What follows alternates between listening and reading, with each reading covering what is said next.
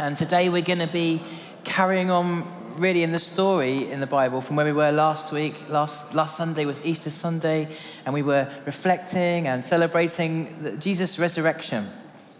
And um, if you've got a Bible, we're going to carry on in a kind of a what happened nexty kind of way. John chapter 20, um, verse 16. The scene is that um, Jesus has risen. His friend Mary Magdalene has um, encountered Jesus in the garden, but she thinks it's the gardener until it says, Jesus said to her, Mary. And she, she recognized him. She turned towards him and cried out in Aramaic, Aramaic Rabboni, which means teacher. And Jesus said, Do not hold on to me, for I have not yet ascended to the Father. Go instead to my brothers and tell them, I am ascending to my Father and to your Father, to, to my God and to your God. Mary went to the disciples with the news, I have seen the Lord.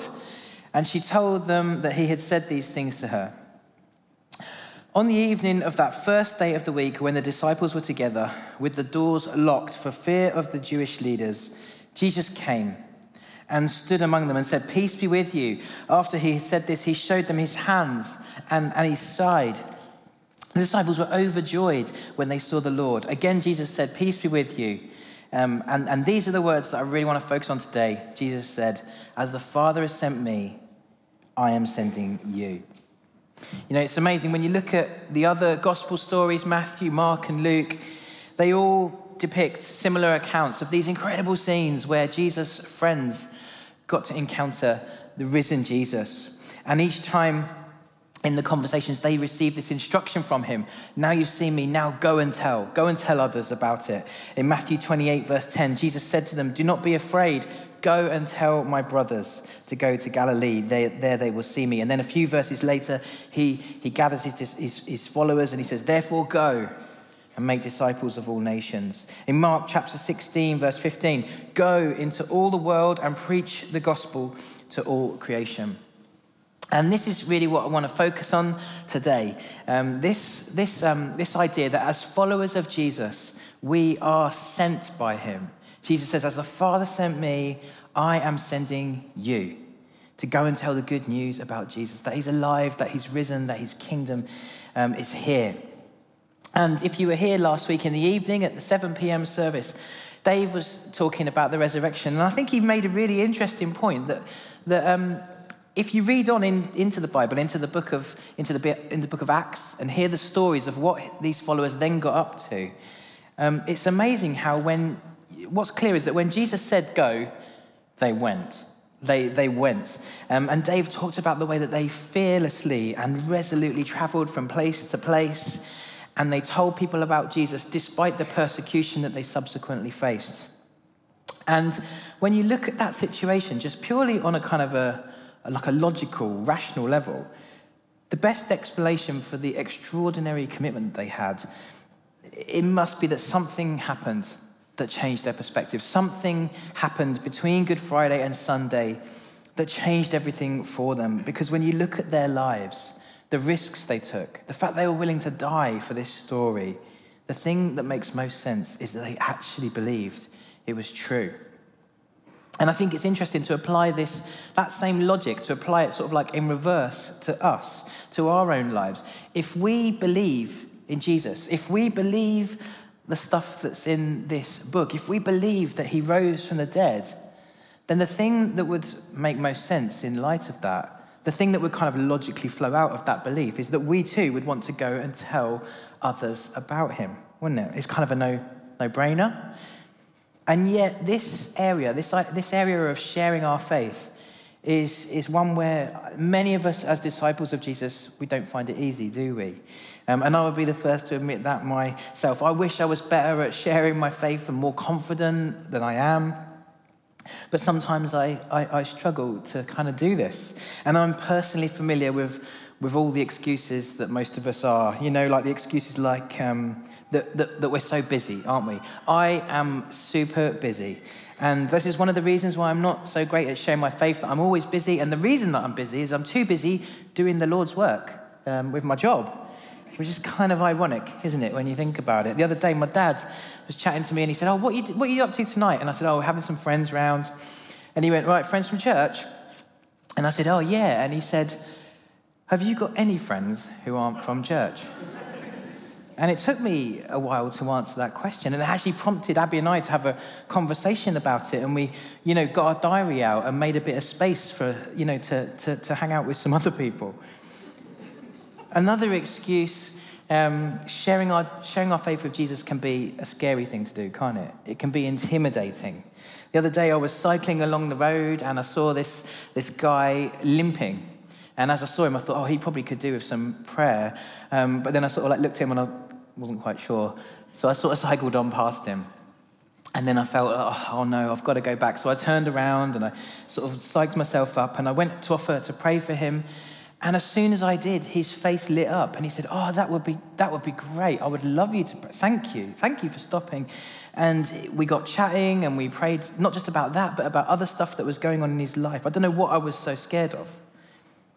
But then, similarly to my shame, I can also think of a, another situation recently where I saw this guy coming down the street with a very severe disability. And in my heart, I really wanted to stop and pray for him.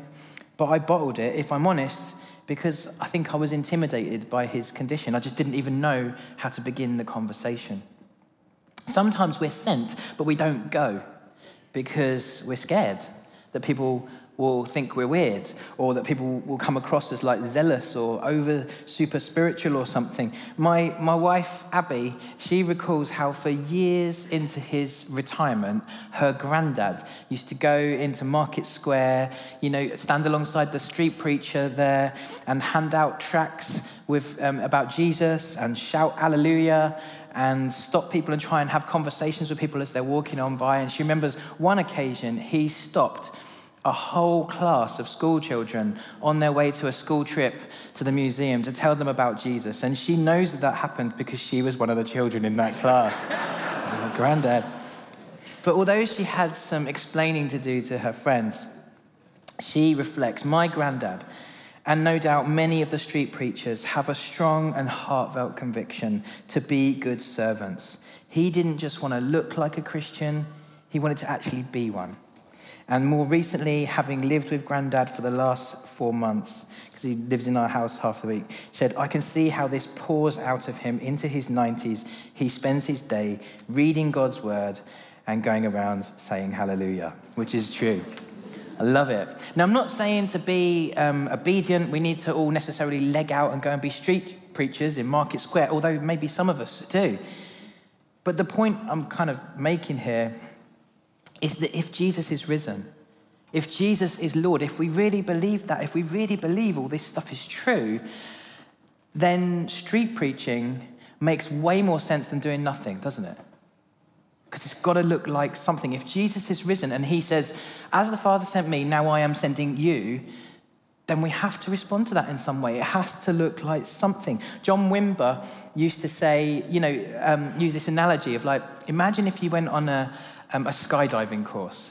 And you sat through lessons on how to do skydiving, and you learn all the theory. And then at the end of it, the instructor gives you a certificate and he says, Congratulations, you are now a skydiver. Eventually, somebody's going to put their hand up and say, But shouldn't we jump out of a plane at some point? There was a study a few years ago by the um, Evangelical Alliance where they asked practicing Christians to comment on this following statement. It is every Christian's responsibility to talk to non Christians about Jesus. I don't know what you think about that statement, but apparently, less than half of the Christians that responded thought that was true and agreed with that strongly 45%. And this is something that actually the Bible's really clear about. Jesus said, Peace be with you, as the Father sent me, so I'm sending you. He said, Go.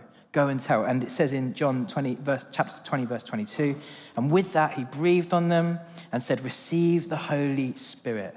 This instruction that he gave to his disciples, um, that he now gives to us, we are given that instruction, but, but filled with the same Spirit. The Holy Spirit goes with us, empowering us to do this. And everyone gets to be part of this. You know, um, it might be that you're thinking, well, I'm not sure if that applies to me because I'm new to faith. Or it might be that you know you're unsure about your faith and, and you're thinking, I'm not sure I've got enough faith to share uh, to, for myself, let alone enough to share with other people, or I've got questions of my own. I would say that even the fact that you're in that place, the fact that you're on that journey, the fact that you're here today is something that's worth sharing. And God has a way of using each and every one of us to share the good news about Jesus. So it's an all play. So, how do we do this? How, what does it look like in practice? You know, if we're being sent, where is he sending us to and to whom? And, and, and, and what's the best way of sharing our faith? Is there a sort of a, an ideal tactic? And um, if we're asking that question, I want to suggest that maybe there's a bit of a clue in, in, in this, these words that we're looking at. As the Father sent me, said Jesus, I am sending you. The same way that the Father sent Jesus, Jesus is now sending us.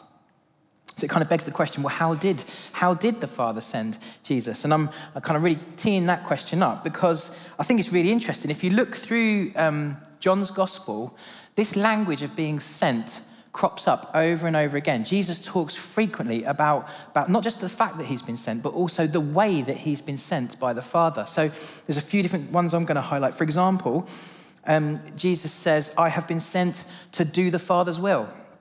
In John 6, 38, I have come down from heaven not to do my own will, but the will of him who sent me, says Jesus. He says, I have been sent to tell people, to proclaim. Um, in chapter 12, verse 49, he says, I do not speak on my own, but the Father who sent me commanded me to say all that I have spoken. Jesus explained that he'd also been sent to, to do God's will and demonstrate the gospel, sorry, to, to demonstrate the kingdom in his actions. John 4, verse 34 My food, said Jesus, is to do the will of him who sent me and to finish his work. And through all of this, Jesus talked about the way that he had been sent to win salvation and a path to new life in God's kingdom for all who believe. John 3, verse 17 For God did not send his Son into the world to condemn the world, but to save the world through him. So, sort of summarizing all of these things, Jesus was sent to do the Father's will by proclaiming, by telling people about the kingdom, by demonstrating it also in his actions, so that people might respond to that and uh, to that invitation to accept salvation and a life in his kingdom. So, in terms of how do we do it, how have we been sent? Well, basically, it's exactly the same. We've been sent, as the Father sent Jesus, He sent us. We are sent to act in obedience, to tell people about Jesus, to demonstrate it with our actions, so that people have the opportunity to respond to that message. That's a great description, I think, of, of how we're sent. And I think what you'll notice about that is that that, that that definition leaves quite a bit of wiggle room, doesn't it, in terms of like exactly what it looks like in practice. The who, the when, the what, and all the techniques. It really, I think, depends on the circumstances, the situations, the people. Um, it can look different for different people. I'm just going to share a few examples of that. I think about a lady called Zara. Zara, you might have heard her sharing her story when she got baptized. She was born into a religious Muslim family just over a couple of years ago. Um, she'd reached a point in her life where it was really in a mess. Her husband, that she'd been forced to marry, um, had abandoned her. She had been deported from one nation to another, and she was at a place where she needed, she needed medication just to sleep. She said, I even thought about taking my own life, but I stopped because of my children. In the house we were living, there were two Christian women who went to church every week without me realizing they were praying for me and my children. And their prayers started making a difference, and my health improved. When I found out that people from a completely different religion were praying for me, I was amazed and I felt very happy. They asked me to go to church with them, and uh, she explains that at first she refused, um, but then Jesus appeared to her in a dream. And so she responded to that invitation and she began a journey that led to faith, and she got baptized here last year. Or I think about a chap called Michael. Now, Michael had a colleague at work who had been praying and psyching themselves up to invite two colleagues um, to the Alpha course here at church. And the funny thing is um, that Michael wasn't actually one of those two colleagues, but he just happened to be like within earshot on the day that that friend was inviting those two people. And the, the way I heard the story, it was almost like as an afterthought, they turned to Michael and said, "Oh, by the way, you'd be, you'd be welcome too. Which not exactly textbook evangelism, is it? You know, it's kind of. But Michael responded to that invitation, and an Alpha course and a First Steps course later, Michael was then ended up helping that colleague lead a table on the First Steps course. And when somebody on the table said, There is no way I'd get baptized given the stage that I'm at at that point, Michael replied, That's exactly what I said, and I got baptized. Think about um, a lady who's part of the church, Precious. Um, just shortly after she joined the church, she bumped into um, a homeless guy in the street who was asking for, for some food or money, and she helped him.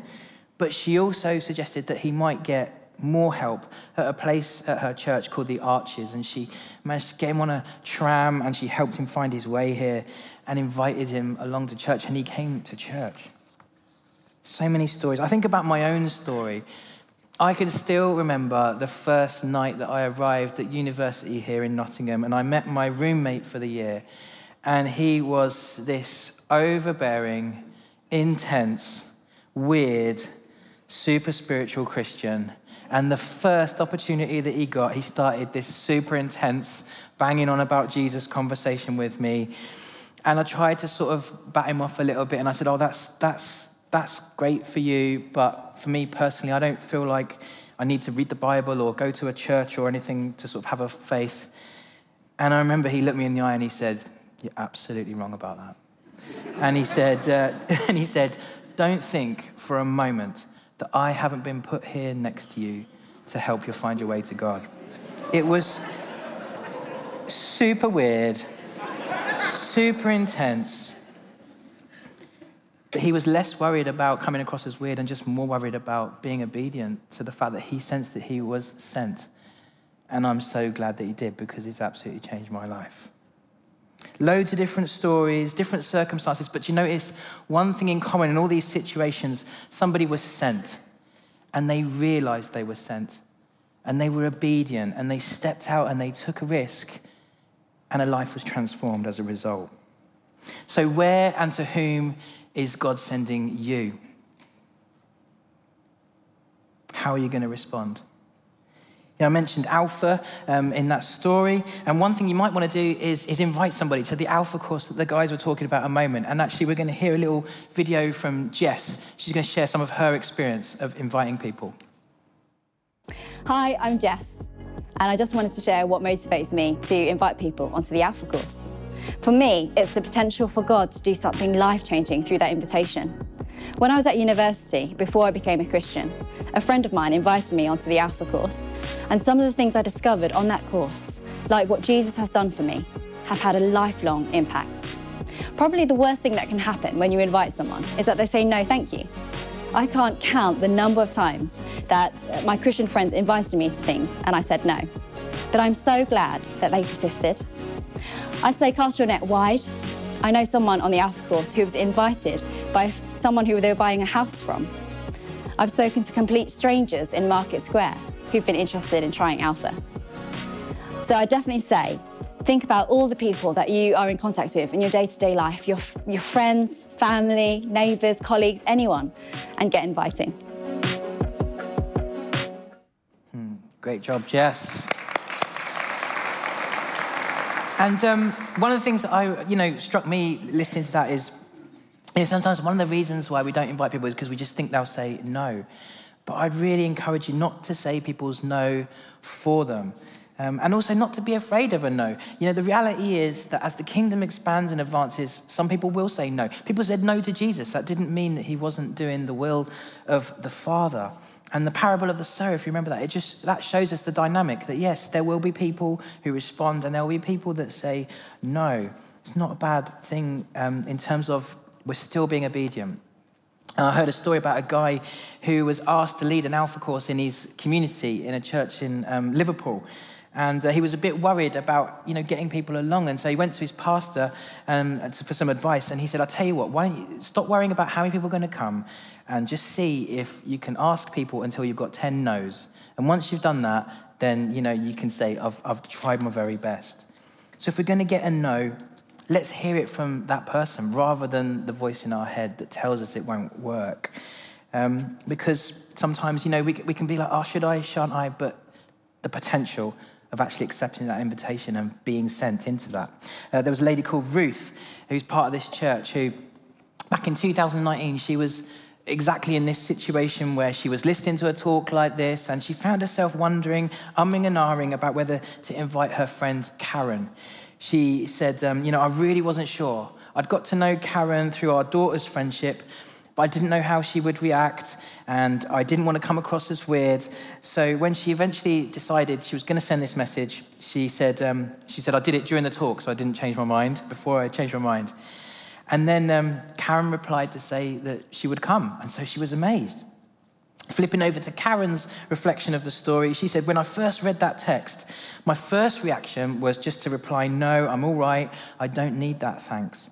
But I felt something stop me, and I found myself texting back, Yes, okay then. And then Karen then went on this amazing journey of exploring faith, finding faith in Jesus in the midst of a really difficult time in her own life with significant health challenges in her family.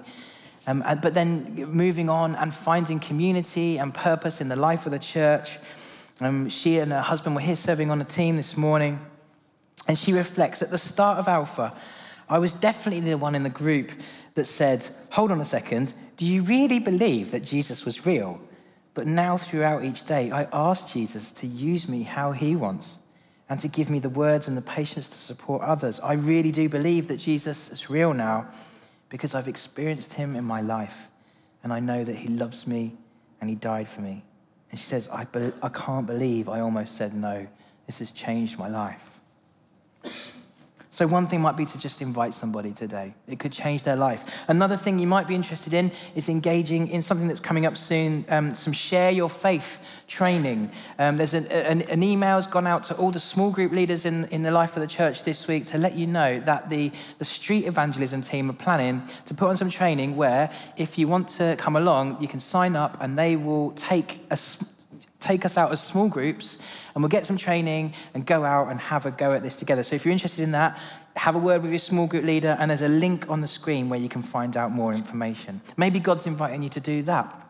Or, or one of those two things, inviting somebody alpha, getting some training to go out on the street. But of course, the thing that I'm talking about today is so much bigger than just those two things. It's about this holistic commission that Jesus has given us.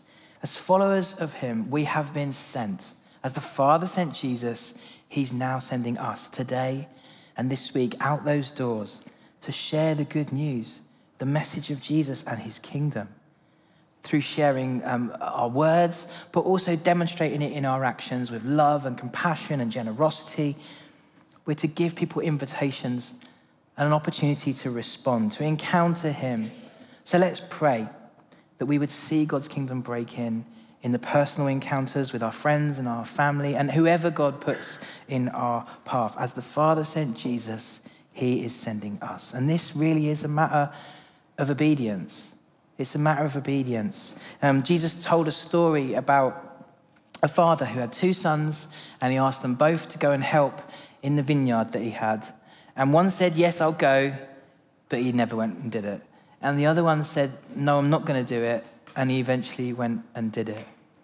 And I suppose hypothetically, the ideal thing would have been to say, Yes, I'll do it, and go and do it. But I think the point that Jesus was making, or part of the point, was that the one who definitely didn't do his Father's will was the one who said, Yes, yes, yes, I'll do it, and never got round to it. A bit like the one who, you know, came to church and sang songs about it and, and you know, really agreed with it, but then never got round to it.